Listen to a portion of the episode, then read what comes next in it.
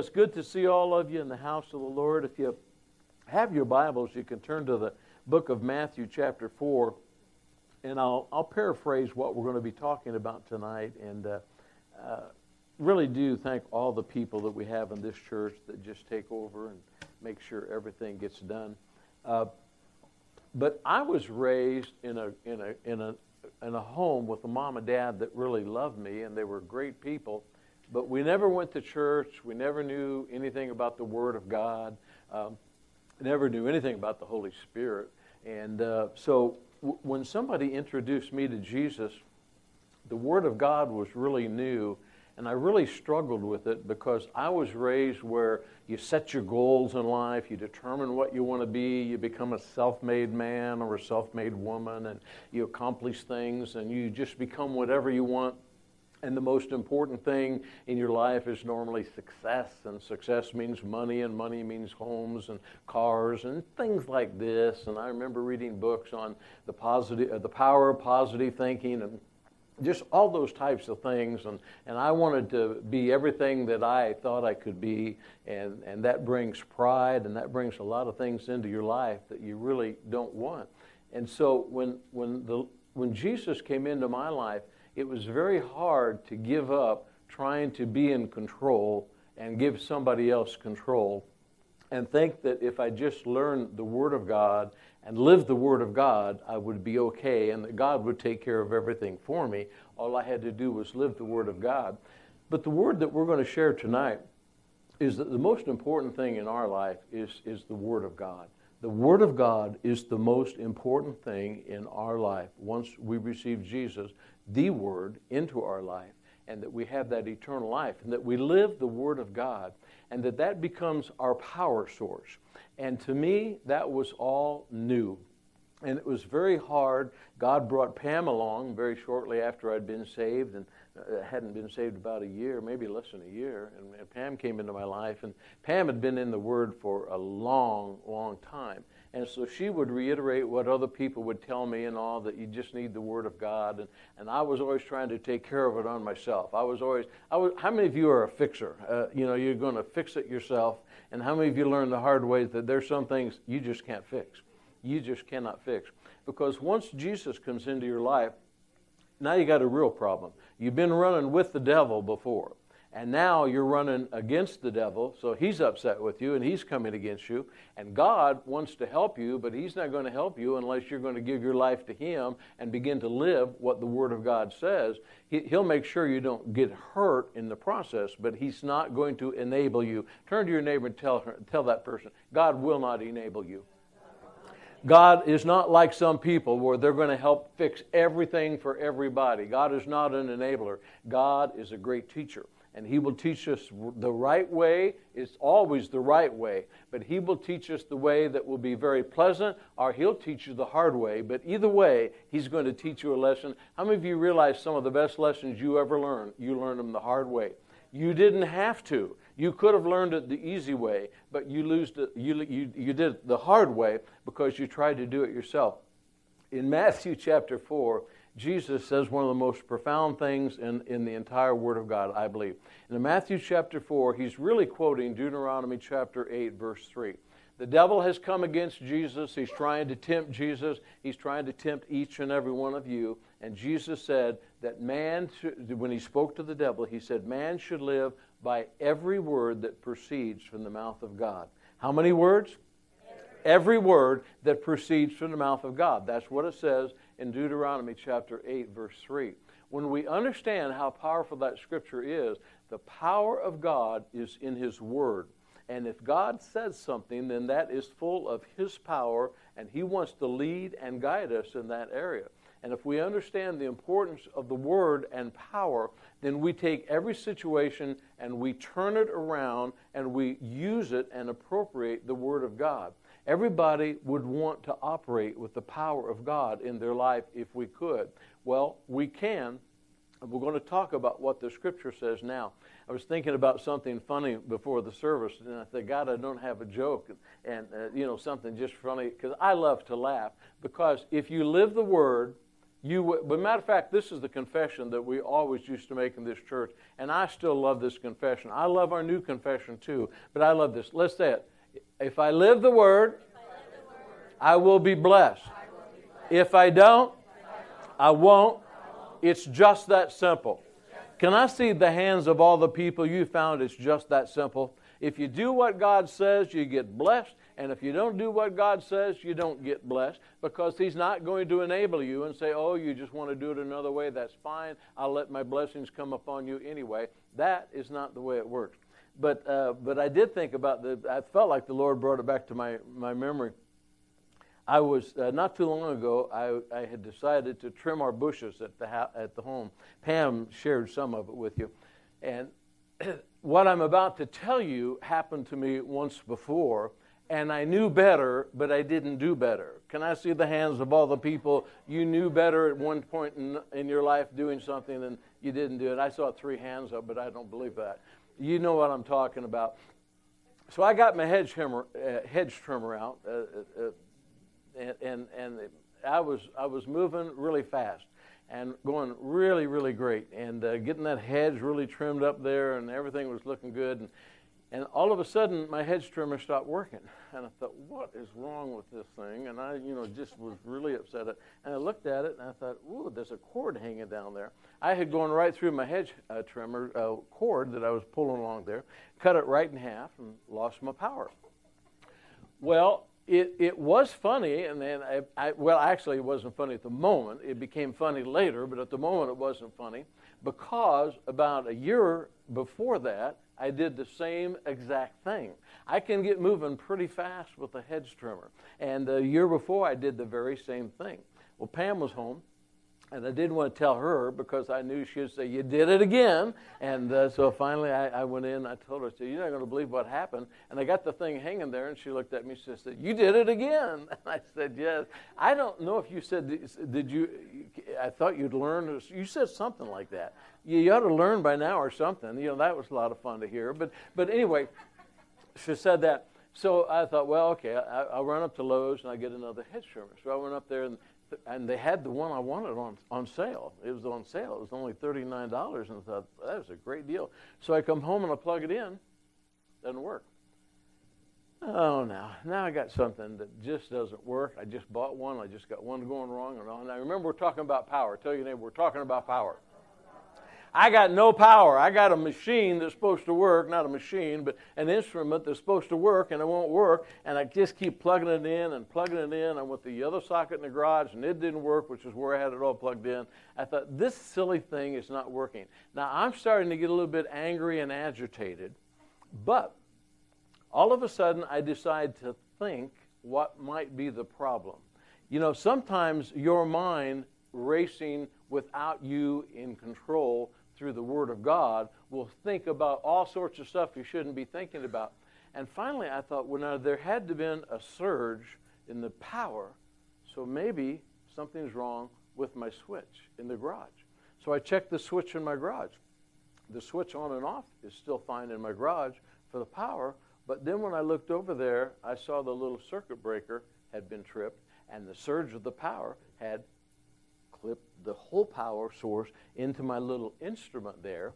Now I'm starting to laugh. And now I look down and I think, now I got an old hedge trimmer and I got a new hedge trimmer. Now I've got the power flowing again. Everybody say, the power flowing again. We all know what it's like to walk with the Word of God manifest in our life, taking everything thought to captive to the Word of God, not thinking things we shouldn't think, not meditating things we shouldn't think, speaking forth the Word of God. And when we do that, we release the power of God. Every single one of us here are going through something that hasn't worked out the way we thought it would, or we're still seeing something that is just going longer and longer. And we know what God said, but we haven't seen it come to pass yet. The Word of God is powerful. It's more act, it, it, as active and powerful than any two-edged sword. Now, that's Hebrews chapter four, verse six. It says in that scripture, I think that's right. I think I might have gotten the wrong scripture. Would you check that up for me? Hebrews chapter four, is it verse twelve? Is that right?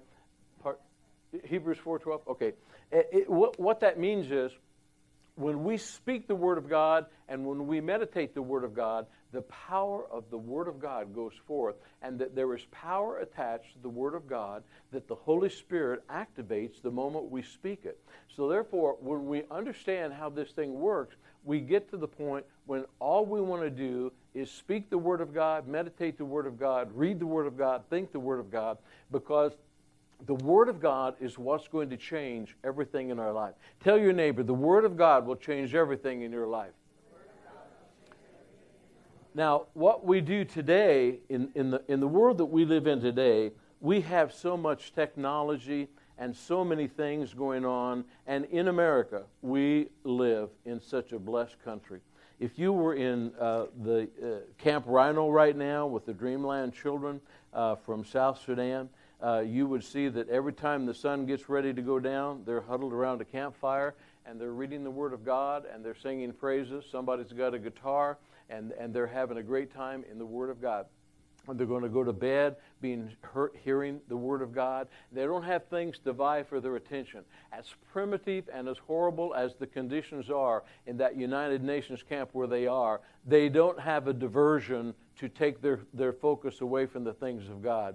As a matter of fact, when I was over there with Brad recently, and we need to pray for Brad. Brad is leaving next Tuesday. He's going to be gone for a month over there with Feed the Hungry in Africa, and working in refugee camps. And it's going to be a great, great time and a door opening for us, I believe, over there.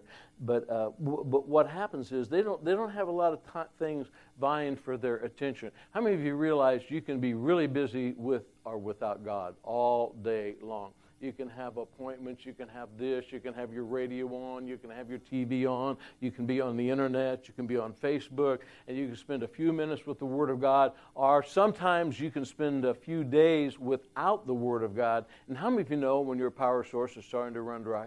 How many of you know you can feel it? You get a little cantankerous, you get a little bit out of sorts.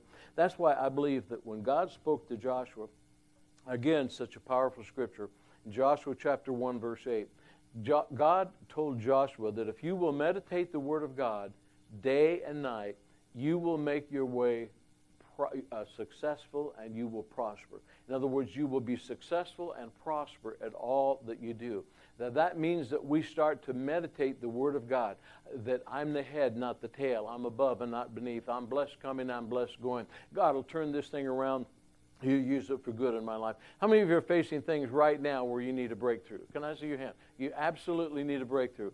That breakthrough will come as you're speaking the Word of God over that. The breakthrough will come when you speak over the Word of God. The Word of God. Romans eight twenty-eight says, God will use all things for good to those who love uh, God and are called according to His purpose. That very thing you're going through that's causing you challenges, God's going to turn it around and use it for good tomorrow. I told this to a lady one time.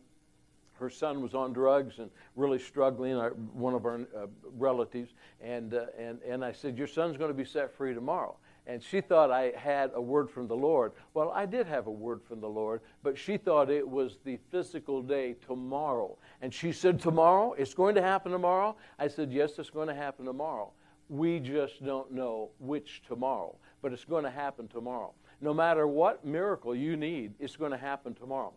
It may not be the tomorrow that you want, but it's going to eventually happen. When you read the Word of God, there is not a time from the Old Covenant throughout the New Covenant that when the people of God spoke the Word of God, lived the Word of God, and did whatever God told them to do, that they weren't blessed, that the blessings of God came upon them and overtook them. And that is exactly what we want in our life too. Tell your neighbor, that's exactly what I want. So therefore, what we do is we live the Word of God. When you study one of my heroes in the Bible, I just love Joshua. Joshua was a man who was a servant. He was obviously humble and served God uh, through serving Moses all of the days of his life, and, and God promoted him. God promotes humility. God promotes people that will serve, and, and he promoted Joshua. But obviously Joshua needed some encouraging words from the Lord, and God spoke to him and told Joshua, if you will just meditate my word day and night, you will make your way successful and you will make your way prosperous. And Joshua began to do that. How many of you know that there are times in your life when you have just continually meditated the Word of God, spoke the Word of God, read the Word of God, and stayed focused like a flint on the things of the Word of God. Can I see your hands? Can I see the hands of all the people? You know there are times you've let go because of the things that you've experienced and the situations and circumstances. Joshua experienced one of those moments, and you've heard me preach this many times in the Bible, and many times in, in messages that I've taught, but it's so true in life. We have the victory, we walk through the victory, we see the victory, we go from victory to victory where God blesses us, His blessings come upon us. I mean, when I stop and think about what God has done in our life here with Pam and I, our marriage, supernaturally how He put it together, uh, supernaturally how He brought us out of tremendous debt over the years. Uh, Pam, when Pam first met me, she wanted to get married right away. And I said, honey... You did. You did. Are you ser- Are you serious? You did. You did. You wanted me. I know. I could tell. And and and and and and, uh, and I said, honey, I, I I I've got to get take care of a few things financially. Well, she didn't care at all. She was just she was absolutely oblivious to that. And then she married me, and she realized, you know what, I should have waited a while for you, because when the I R S agent met her in the driveway one time out in Oklahoma, it was like it brought her a little bit closer to home. But at that time, uh, I was thirty thousand dollars in debt. Uh, I thought I had worked my way out of it and taken care of a few things, and it all fell in on me, all fell in on me. And uh, and and I'll never forget that. We, God was sending me to Bible school. I'm thirty thousand dollars in debt. Hear them preach on how you should never be in debt. And I got thirty thousand dollars worth of debt, and I'm having a hard time servicing the interest, let alone the finance, the principal. And all of this stuff was going on.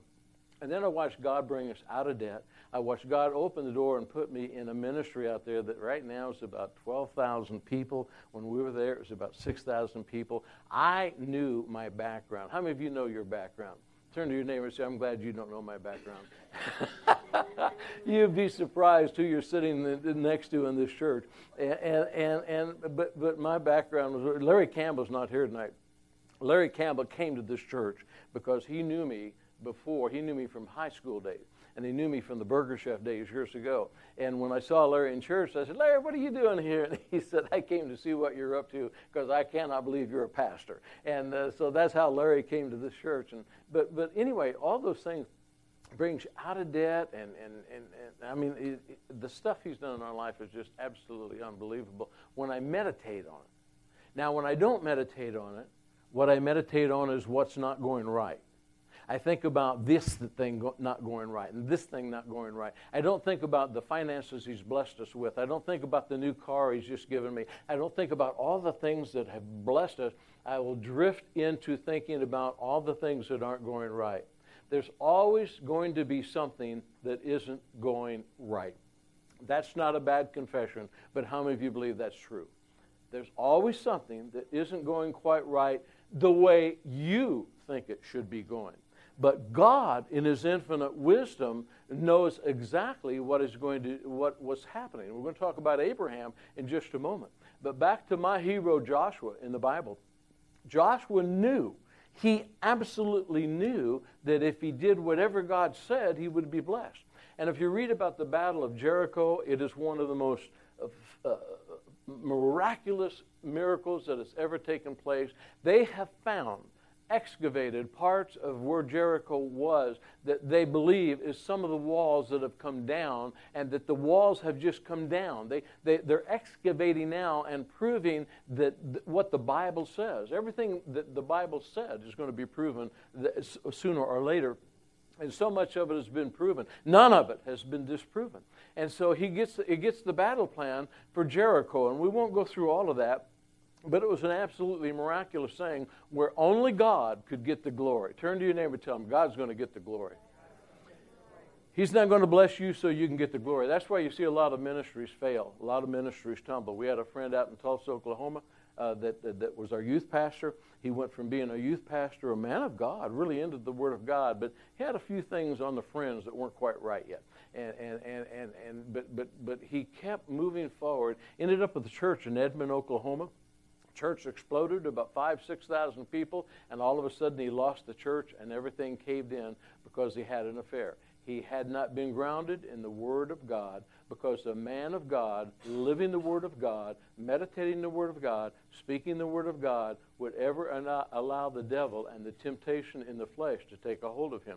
Why do people fall like that? Because they stop meditating and living the Word of God.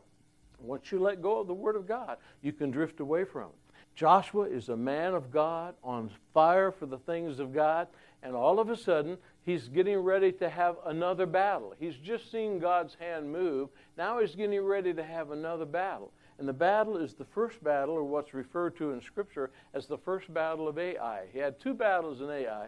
First battle, he got defeated. Second battle, he won. Why would anybody be defeated if you did what God said?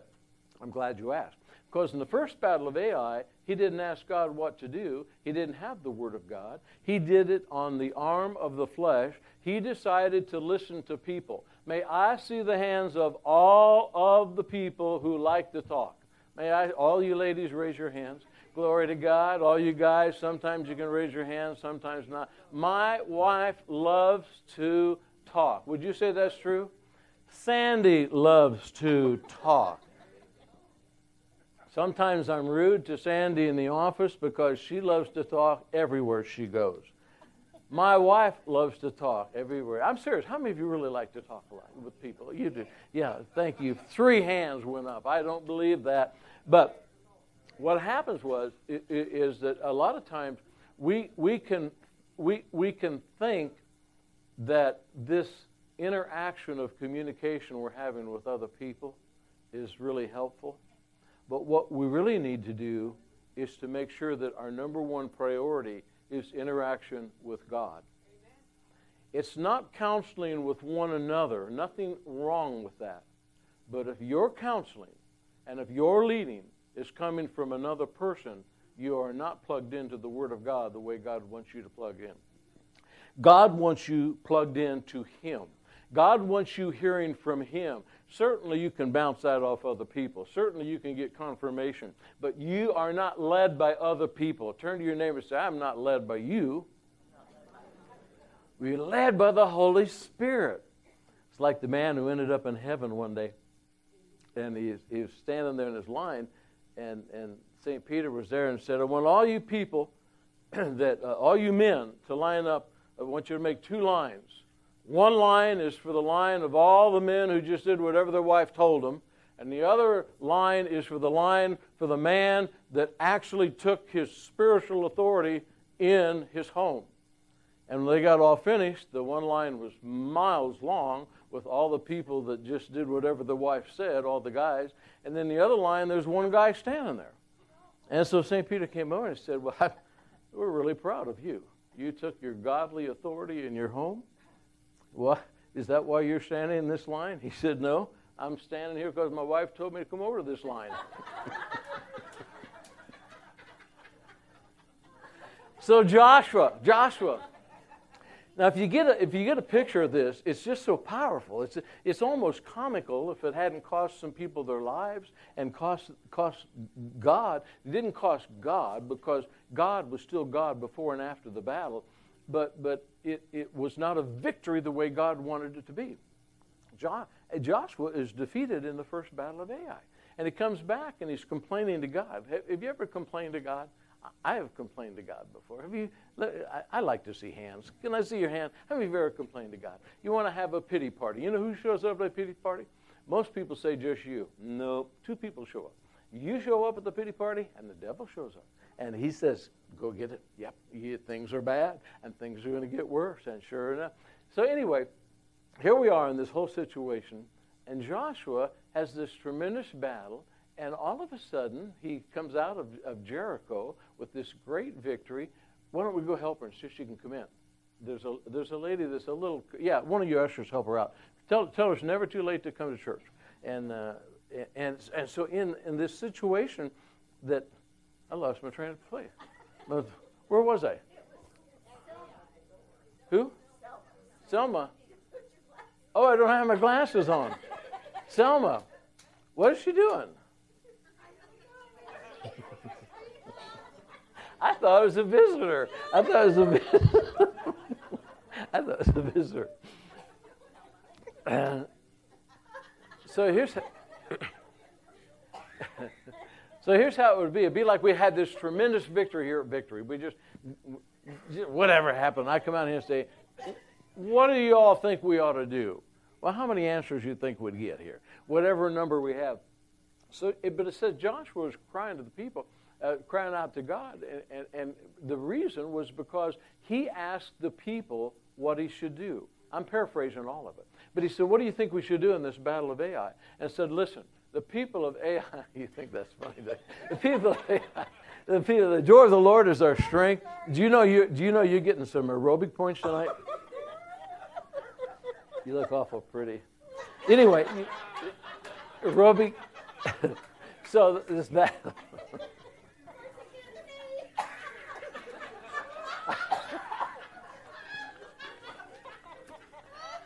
You know what I thought? I thought it was a visitor, and she thought I can't go in. The church service has started. And I was going, no, that's right. But I still want to know what Selma's doing. Anyway, so I asked the people, and the people say, look, they don't. We don't need to spend, send a lot of people up there. They're weak people, and, and we just send a few people up. And Joshua did exactly what the people said. They were soundly defeated. And then they also found out that they had sin in the camp. Now, there is a lady, a visitor. No, not a visitor. That's Madonna. Madonna, good to see you. That's not, that's not,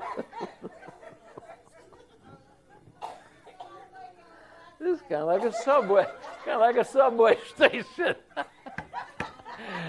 Oh, glory to God. Well, anyway, we know there was sin in the camp. We know that we know that God that Joshua didn't ask God what to do.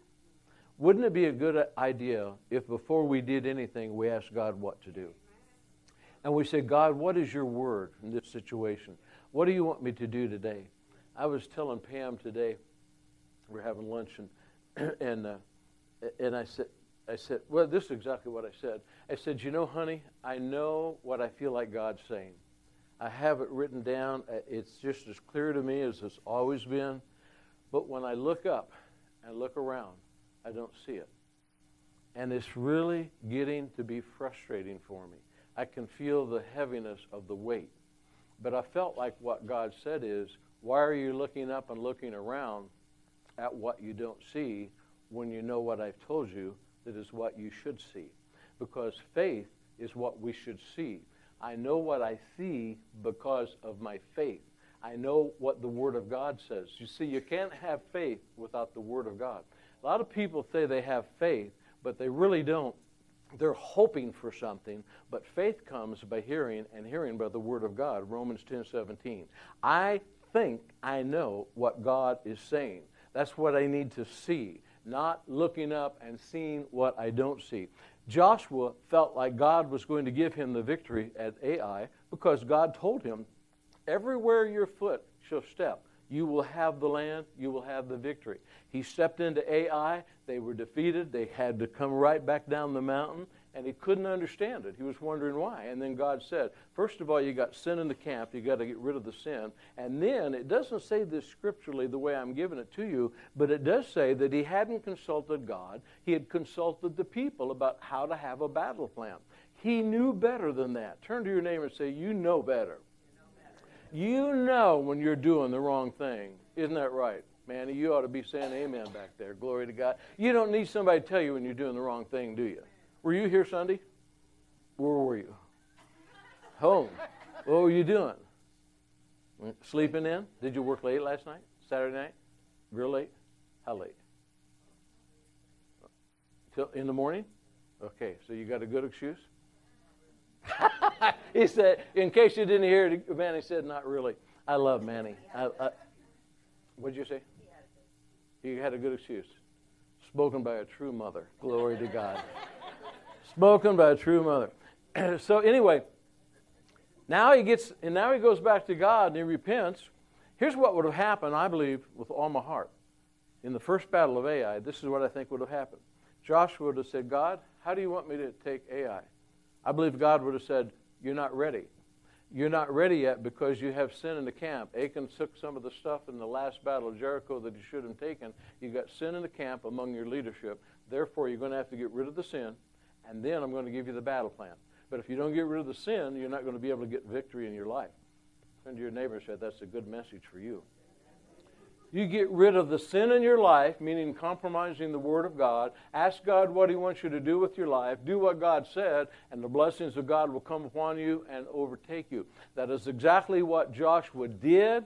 Achan got taken care of along with his family. He got the battle plan. It was a strategic plan that was used by military even up until World War Two on how to take Ai. They did it. They were victorious. Everything fell into place, and it was because he put the Word of God first. Everybody say the Word of God. The Word of God comes through the written Word of God, and the Word of God comes through the current manna every day. We live in a country that is blessed and cursed at the same time.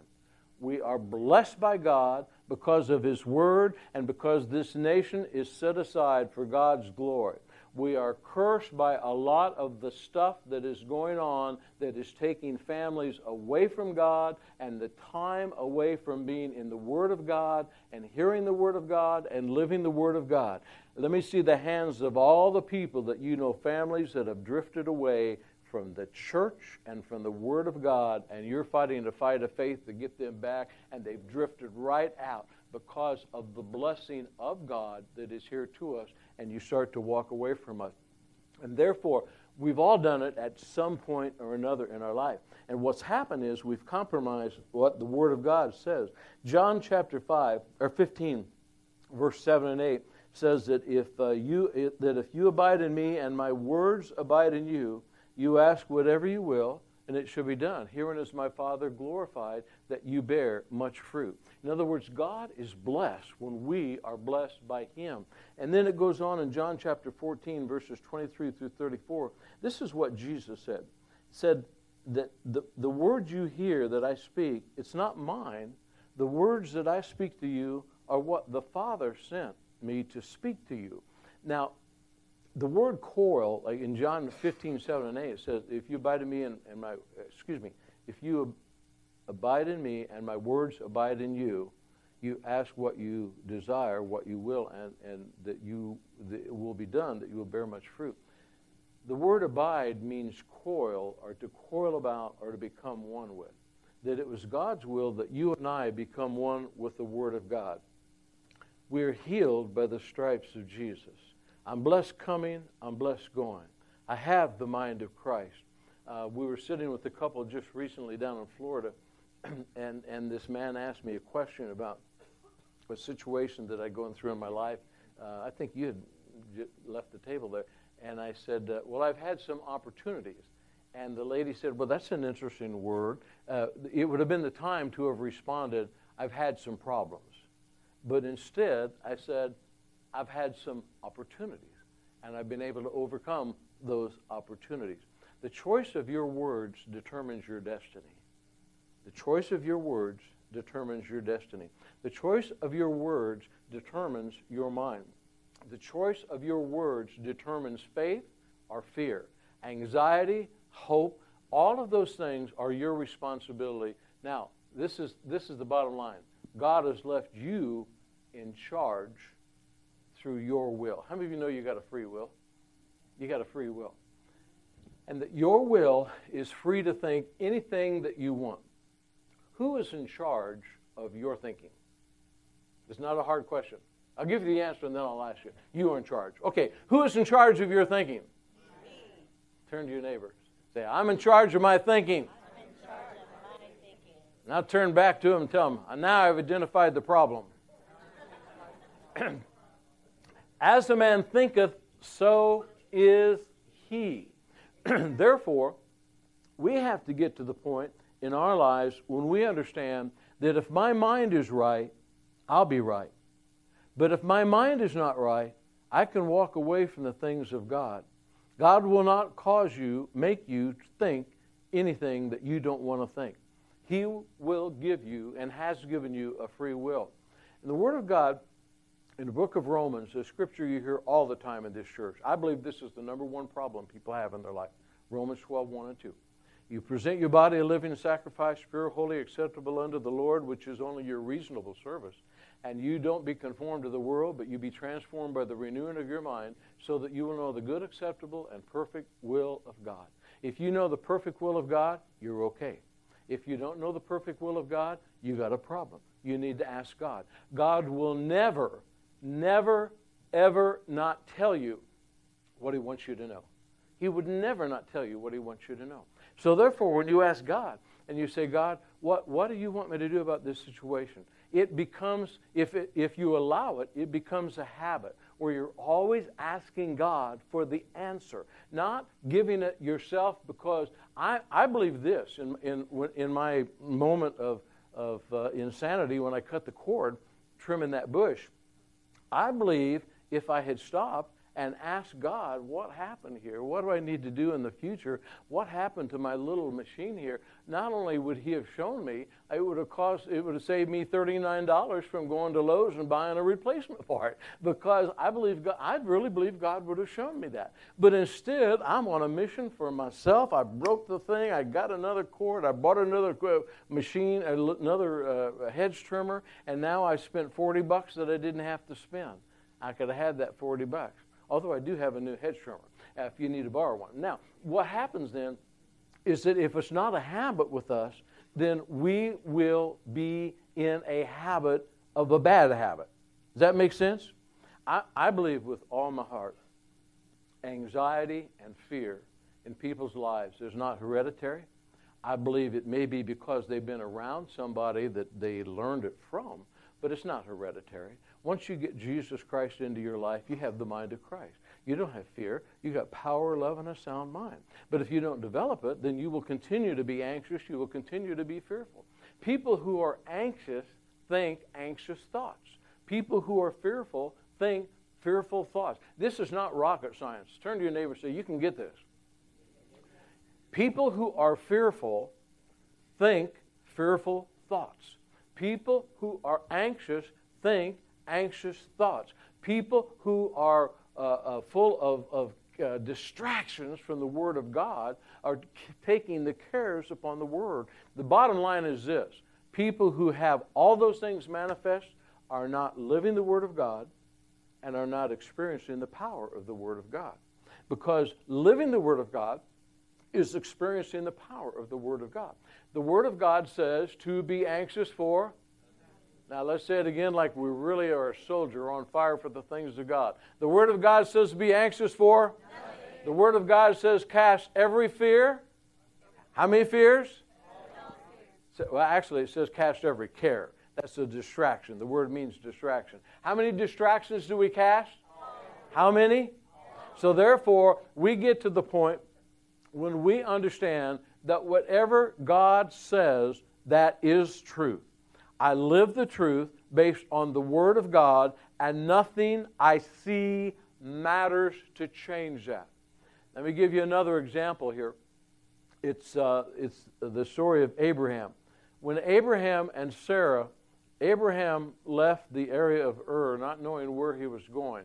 He just got in his car and left. I often think, and I don't compare myself to Abraham. What happened?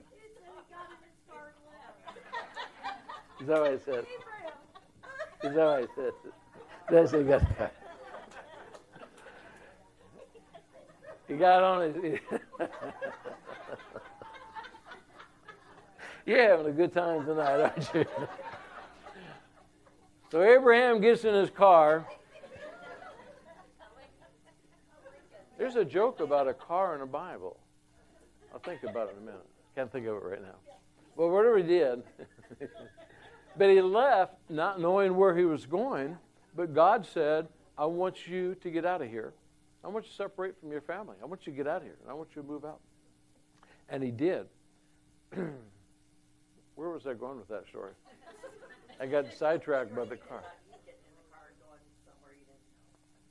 Yes, thank you.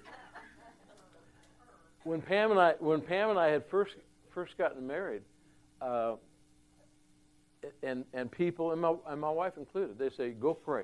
I would go down the Wabash River, down by, where it used to be a Sears store. And I go down there and sit in that little uh, park down there by the river on a table. And I would pray. And they said, now you pray in the Holy Spirit, and then you pray in your understanding, and that God will give you direction. And uh, so I'd sit there and pray, and, and, and, and I would hear over and over again, you should go to Tulsa, and you'll find the meaning of your life. And I'm thinking, I didn't know about Abraham and all this stuff in the Bible back then. And I said, okay, and and and, and what? You should go to Tulsa and find the meaning of your life. Well, I found out later on that Abraham left not knowing where he was going. Well, at least I knew where I was going, but I didn't know what I was going to do. I didn't know anything. All I knew was I had the Word of God that said, go to Tulsa and you'll find the meaning of your life. And I wasn't strong in the Word at all. And I remember coming home and telling Pam, honey, I've been praying, and this is all I hear. Go to Tulsa, and I'll find the meaning for my life. I'm hoping, I'm almost praying that she will say, that's the dumbest thing I've ever heard, because it was pretty dumb sounding to me, even though I thought God said it. That's exactly how I felt. And she said, well, if you think that's God, we better go. Now I'm stuck. I got a wife that's in agreement, and we're going to go not knowing what I'm going to do. It was the best move at that moment in my life that I could have ever made. And all I had was the Word of God. Go to Tulsa, and you'll find the meaning for your life. We didn't have enough money to do it. We didn't have we, the situation. All sorts of situations would have been horrible. When, when we went, my parents thought I was crazy. Her parents thought I was crazy. They had just met me, and they thought I was crazy. And so we went out there, and, and nobody wanted us to go. We went out there. They saw the hand of God move. We saw the hand of God move. They all realized we did what we, what God wanted us to do. And then, and I remember hearing a word, I want you to go back to Lafayette, Indiana, and start a church like Victory Christian Center. And and I said, oh, I don't really want to do that. And but I heard it over and over again. Finally, I heard God say, if you don't want to do it, I'll get somebody else to do it. And I said, God, I want to do what you want me to do. Then we told our parents we were coming back. Nobody wanted us to come back. We wanted us to stay right where they didn't want us to go. They didn't want us to come back. But you can't listen to people. Everybody say, you can't listen to people.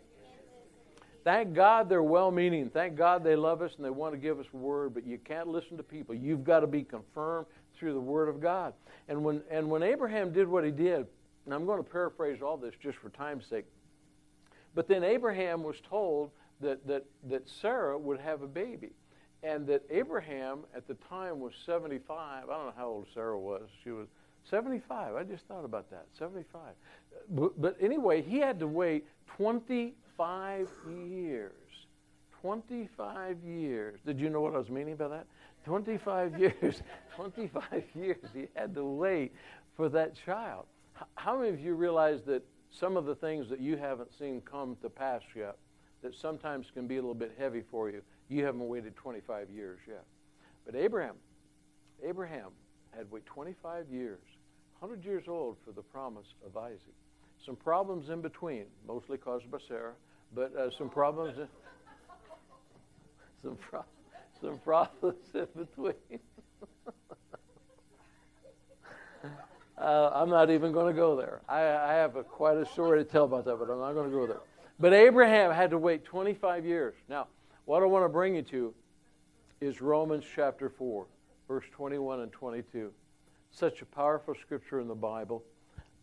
I remember one time when uh, it was out in Tulsa. I'm sure I probably read it before, but, but it was the first time it actually exploded as revelation in my spirit. How many of you know what I'm talking about? You can read something over and over again, and you just read through it, and then one day you read it, and it's like it explodes in your spirit. And God took me back to this while we're down there in Florida this year. And uh, it's, it's verse twenty. Abraham did not waver at the promise of God through unbelief, but he was strengthened in faith, giving glory to God. Now, we're talking about he's waited twenty-five years for the birth of Isaac. He waited twenty-five years. And it's summing it all, summing it all up here. He didn't waver at the promise of God through unbelief, but he was strengthened in faith. How do we become strengthened in faith? The only way you become strengthened in faith is by the Word of God. Romans ten seventeen. Faith comes by hearing and hearing and hearing and hearing and hearing the Word of God. And Abraham was strengthened in faith, giving glory to God, and being fully convinced. Everybody say that word. Say it again. Being fully convinced that whatever God promised or whatever God said, he was well able to perform.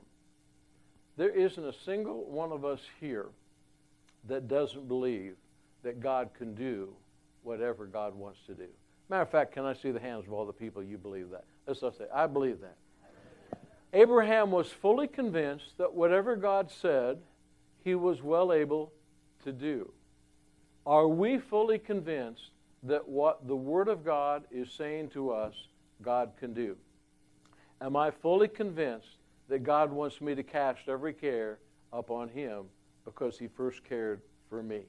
Am I fully convinced that I am healed by the stripes of Jesus? Am I fully convinced that I have the mind of Christ? Am I fully convinced that God has not given me a spirit of fear, but power, love, and a sound mind? Am I fully convinced that I am to cast every care? Am I fully convinced that this thing I'm going through is going to be turned around and used for good by God because I love him and I'm called according to his purpose? When you are fully convinced, there'll never be fear, there'll never be doubt, there'll never be unbelief, there'll never be torment, there'll never be any anxiety in your life. There'll never be any of those things that the devil carries because you are fully convinced. I am fully convinced that the destiny of this church is in God's hands. I am fully convinced that my wife and I will live a long and healthy life serving God. I am fully convinced that the blessings of God are going to continue to come upon us and overtake us if, everybody say if. Turn to your neighbor and say there's always an if. If we are living the Word of God, if we're speaking the Word of God, if we're meditating the Word of God. In Second Corinthians chapter ten, verses four and five, help me out. You, uh, casting every care. I mean, uh, uh, uh, whatever exalts itself against the knowledge of God. What is it? Flesh and blood. Ten, pro, pro, Second Corinthians. I better look it up. Uh, I better look it up. My wife is a walking, talking concordance. So if she didn't have it on the tip of her tongue, it was just because she was fascinated staring at me. Second Corinthians chapter ten, verses... For though the, oh, you're right, you had it, yeah. For the weapons of our warfare are not carnal, but mighty in God for pulling down strongholds, casting down every argument and every high thing that tries to exalt itself against the knowledge of God, bringing every thought into captivity to the word of Christ. In other words, we are thinking what God wants us to think. When we have a thought, and you'll have a thought come to you that will be contrary to the Word of God, I cast that thought down. I refuse that thought. That is not a good thought. My nephew will serve God. My nephew will not die of drug overdose. He will not die. He will serve God. And every time a thought contrary to that comes, we cast that thing down. You will have uh, financial blessings in your life. You will go from glory to glory because you're going to follow the leading of the will of God. But you might say, well, I'm not following the leading of the Word of God. It is It's never too late to repent. Never too late to do the right thing. Never too late to get on track with God. Never too late to start meditating the Word of God, reading the Word of God, playing tapes that are the Word of God, and ask God, show me what is not pleasing to you. I know what is pleasing to you. God is pleased when we walk by faith and not by sight. God is pleased when our faith is released because he can release the blessings upon us. But show me what you want me to change in my life. And God will show you time and time again, not because he wants to hurt you or punish you or take something away from you, but because he wants to give you something. God is in the blessing business. Can you say amen to that? Let's all stand to our feet. God wants to take us from glory to glory. God's plan. I said this earlier, but it just it, it always it always ministers in my spirit when I think about it. When you go from the Old Covenant to the New Covenant and all the way through the Bible, there is never a time or a place when the children of God, the people of God, were not blessed by God when they did what God said. The only times when you see that they were not blessed is when they would not listen to God. They would not do what God told them to do. But now God has given us the power of the Holy Spirit to explode the road, the Word inside us. He's given us the power of the Holy Spirit in His Word to renew our mind and to cleanse our mind continually so that when we meditate the Word of God, the power of God begins to move in our life. And the strength of that power is what God wants all of us to have. This is not a bad report, but I believe that there are times in all of our lives when we're going to be faced with a bad report. Something happened in the midst of our situation. Michael, hi, where are you? My, Michael, hi. We're down in Florida. We get a call. My, Michael's mother, Diane. One moment here, next moment in heaven. Just like that. Gone from this earth. Difficult situation to face as a son, to realize that my mom is now gone. They thought maybe that they could work with her in the hospital in Indianapolis, but it didn't, it didn't work out. She went on to be with the Lord. That's a tough thing to process. But then, as I told Michael earlier, Mike, you got all the memories of your mother from now until you see her again in heaven. All the wonderful memories.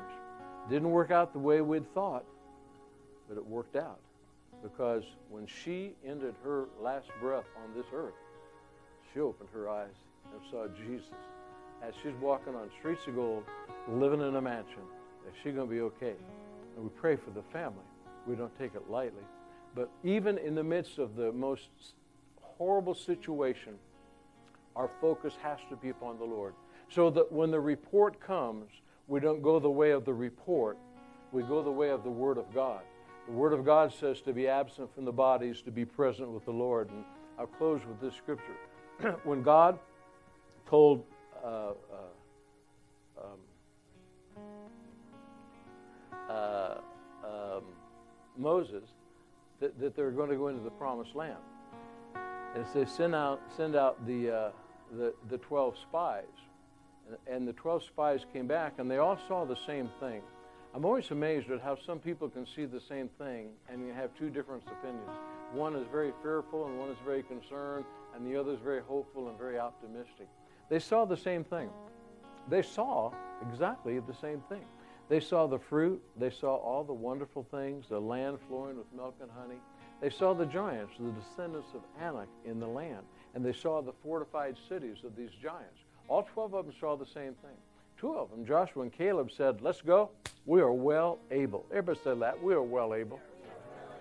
Ten of the spies, they came back and they said, well, no, wait a minute. We saw the same thing they saw, but we are not able. We are not able. Two spies, two sets of spies, saw the same thing. We're told in Scripture that they basically responded with four words. We are not able. We are well able. Two of them said, we are well able. Ten of them said, we are not able. Four words apiece, and the The bad report that came that we are not able contradicted the Word of God. And the contradiction of the Word of God cost all those people that were in agreement not to go in to wander in the desert for forty years and die in the desert and never experience what God wanted them to have. God wants us to be blessed. He wants us to have prosperity. He wants us not to look at our checkbook, to look to Him. He wants us not to try to figure out how to do it. He wants us just to figure out how to follow orders. God wants us to follow His Word. And if we'll make a decision to live the Word of God, I guarantee you, the promises of God will come upon you and overtake you, and we will be blessed. Would you bow your heads with me just for a moment? I want to ask you the most important question you will ever, ever answer. Do you know that if you died tonight, you would be with Jesus? Maybe you're here and you're a visitor. Maybe you're here and you've been attending this church. that you know you've never accepted Jesus as your Lord and Savior. Maybe you've been here and you've, you, you know you've drifted away like the prodigal son, the prodigal daughter. It's time to come home. We don't know how many tomorrows we have, but we know who, who holds tomorrow, and we know where we're going if we know Jesus and if we've accepted his forgiveness. And if you're here today and you say, Pastor, you need to pray for me because I don't know where I'd go if I would die. I've drifted away from the things of God, but I know it's time to come home. I'm going to ask you to slip your hand in the air, and we're going to pray for you. All over this church, anyone at all. We'll wait just a moment. Thank you, Jesus. Thank you, Lord. Thank you, Lord. Now, that means that we have a church full of believers here tonight. Thank God for that. How many of you believe that you could do a better job living the Word of God? Meaning this, that you read the Word of God, you meditate the Word of God, and you act like the Word of God is true, which it is. How many of you could do a better job of that? Father, you see every hand that's lifted. Lord, I know that with all of these uplifted hands, there are tremendous needs that many people have. One of the biggest needs in the body of Christ, Lord, is the area of finances. And Lord, I know that you desire to open the windows of heaven and pour out a blessing to make it supernatural, that we don't have to work for it, we have to just believe for it. And I thank you, Lord, that your word is true. I pray for financial blessings. I pray for a sound mind. I pray that the sickness and disease of any person that's trying to come upon them in this church is bound in the name of Jesus. I declare healing. I thank you, Lord, that every single person would have a desire to move in a new dimension with you. More time spent reading your word, more time spent meditating your word, and we thank you for that. I want us to make this confession right now. Lord, forgive me for not spending enough time reading your word, meditating your word, and living your word. I declare over my life, I have time for you. I have time for your word. Everything else is secondary. I know you desire to bless me. Therefore, I expect to be blessed. As I speak the word, as I meditate the word, and as I live the word, I don't have a spirit of fear. I have power, love, and a sound mind. Today, I've heard the word. My life will be changed. My focus will be upon you. And all of your blessings are going to come upon me and overtake me because I hearken unto your word. Father, I thank you for every person that prayed that. That is your will. That is your desire. We give you the praise, the, the glory, and the honor in the precious name of Jesus. And everybody said, let's give the Lord a hand. Go and be blessed. Have a great rest of the night.